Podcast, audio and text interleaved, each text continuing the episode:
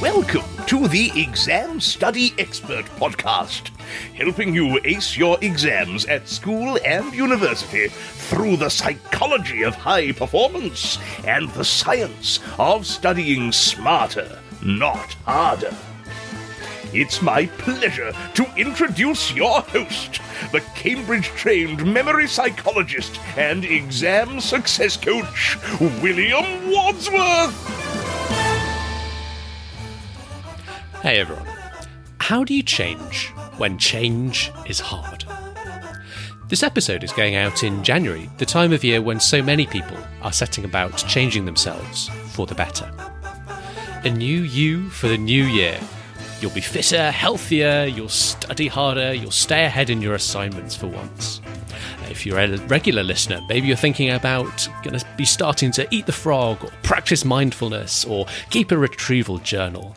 Uh, see episodes 39, 31, and 23, respectively, uh, for more on eating the frog, practicing mindfulness, or retrieval journaling. Basically, this year you're going to be better than ever, right? Right? Look, I think we all know it's one thing to set good intentions. It's quite another to actually see them through consistently for the long term. Change is hard. So today, I want to help a bit with that.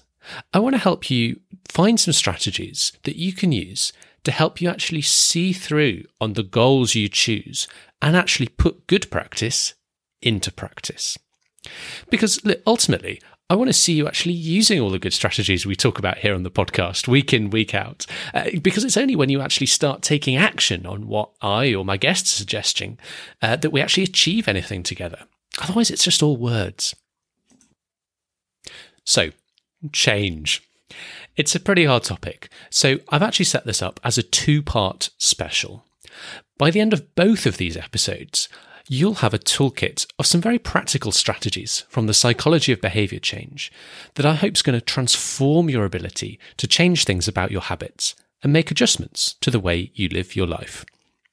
And again, it's not just about the way you study, it's about anything you want to change in your life, be that your health and fitness, uh, be that how you eat, be that how you approach your relationships with other people, uh, your habits at work, if you've got a job, anything. Really helpful stuff, I hope. So, here in part one today, I'm going to start by explaining in simple terms the answer to an incredibly complex question why we as humans do the things that we do. In other words, what are the three forces that drive you to take certain actions and to not to do others? It's a fascinating subject, and once you understand the three factors I'm going to talk to you about today, you'll already have a big head start on becoming the master of your own actions and being able to take charge of what you choose to do and see through on it. I'll follow all that up in a couple of days' time with part two, when we'll build on all the things we're going to learn today. Uh, and I'll walk you through some very specific techniques, uh, 15 techniques, to allow you to take control of these factors and in turn to be able to take control of your actions. In other words, in part two, I'm going to introduce you to some of the most powerful techniques from modern psychology to allow you to go ahead and actually make positive change stick.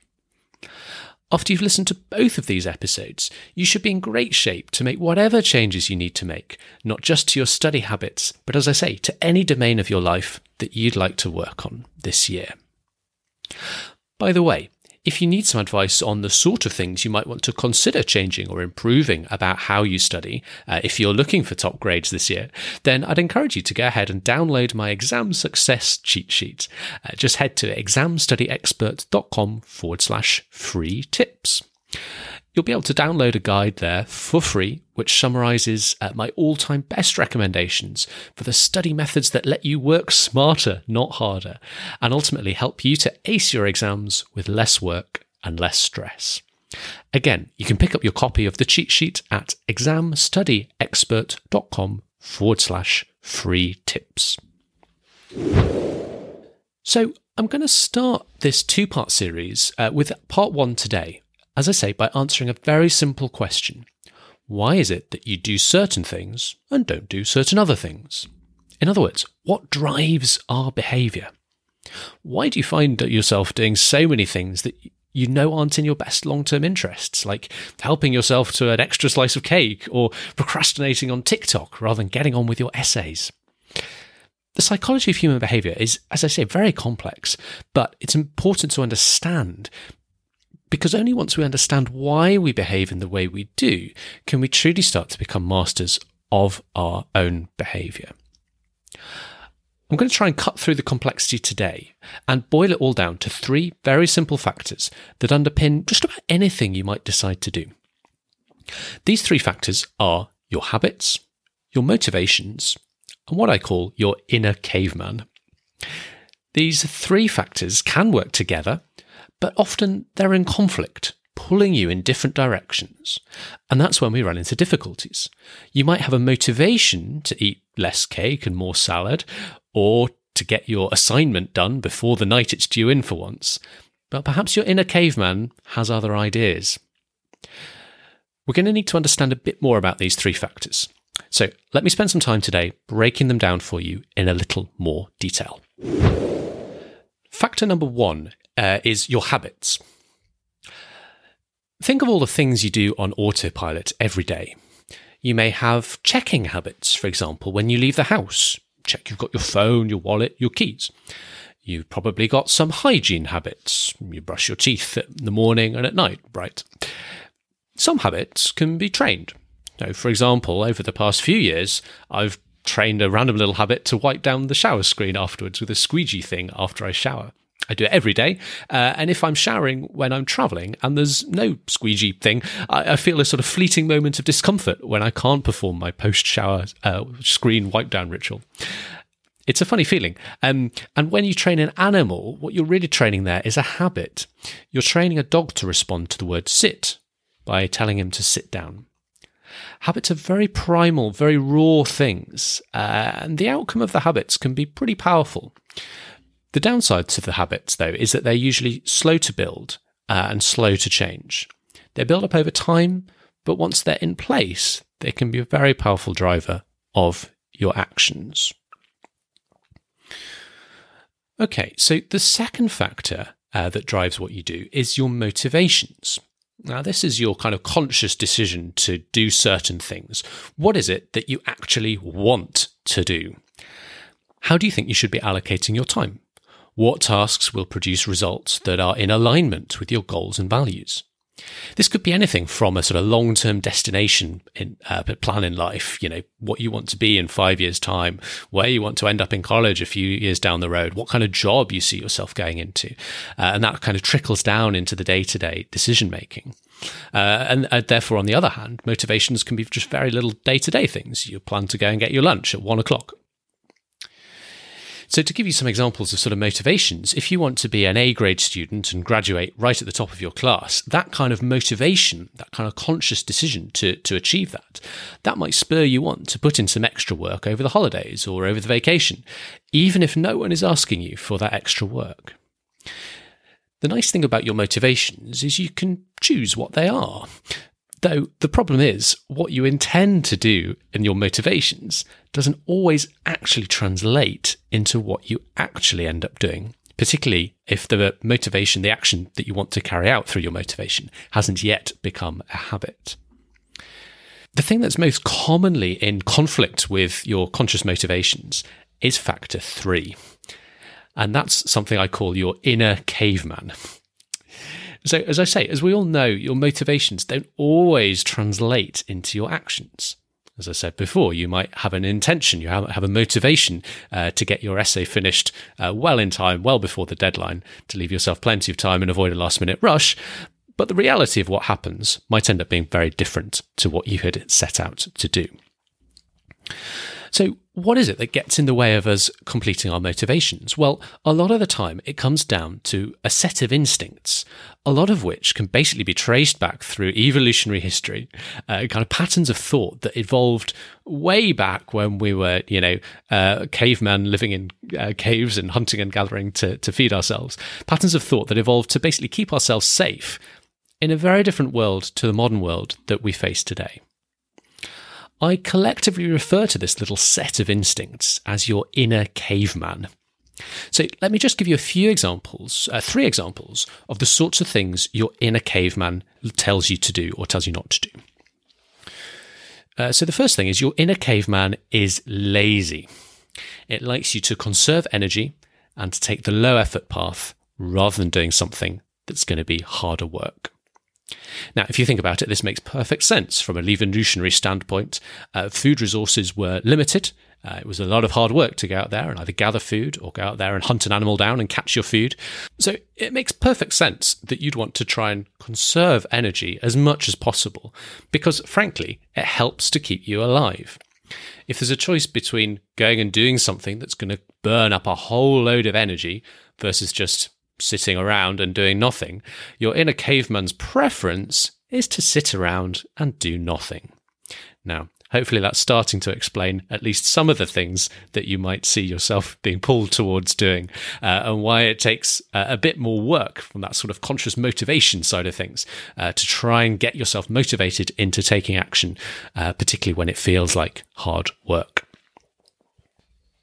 So, your inner caveman is lazy. Your inner caveman, secondly, also hates to take risks. And again, this is very understandable from a sort of evolutionary standpoint. Uh, when the world was much more dangerous in early in those kind of caveman days, the dangers were very real and very physical. You didn't want to get eaten by a predator or trampled by the animal you were trying to catch for lunch. Of course, in the modern world, the dangers we're facing are far less uh, about risk to life and limb, uh, far more about much more uh, cerebral, intellectual uh, dangers. Things like a fear of failing a hard course or a fear of putting in extra effort on a project only to be rewarded with a relatively average mark. This also ties into social risk. Uh, one of the risks your inner caveman particularly hates to take is any kind of risk of embarrassing yourself in front of the tribe. Your inner caveman loves to be accepted to stick with the tribe, to stick with the herd, b- because life as a lone caveman is a darn sight harder than if you can share the burden of surviving with tribe members who can watch over you through the night. So the idea of any kind of social risk, the any, any idea of any kind of uh, embarrassment that might lead to your tribe or your herd rejecting you is extremely painful to your inner caveman. Uh, and again, some of that might sound familiar in terms of how you think about um, making decisions and the sorts of things you might do or not do uh, in front of other members of your group. Anyone, for example, who's afraid of standing up in front of a group and giving a speech uh, will certainly recognize this, this kind of inner caveman thinking. Or to take a third and final example, uh, your inner caveman also loves quick thrills. So this makes sense, evolutionarily speaking, uh, because it, our brains evolved a reward system that responded very strongly to certain highly desirable things in the environment, uh, which helped us to survive on a day to day basis. Things like uh, giving you a big rush when eating sugar, which, gives you, uh, which gave you a good hit of energy to perhaps fuel you uh, when you're going running after an animal on a hunt. Many modern day pleasures take advantage of this reward system, this love of a quick thrill. Uh, obviously, uh, from the sugary foods so many of us uh, really enjoy, through to things like addictive video games on your console or your smartphone. Uh, those kind of games that give you a rush or a little boost when something good happens in the game. Of course, there's absolutely nothing wrong with taking any of these modern pleasures, but in moderation if you allow your inner caveman to get too carried away with its love of quick thrills, you might end up with rotten teeth and getting nothing done all day because you're too busy gaming. So, to recap, your inner caveman is lazy, it hates taking risks, and it loves quick thrills. And that can often put it in conflict with some of the other factors that try and drive our actions on a day to day basis. In particular, uh, that second factor I mentioned, your conscious motivations.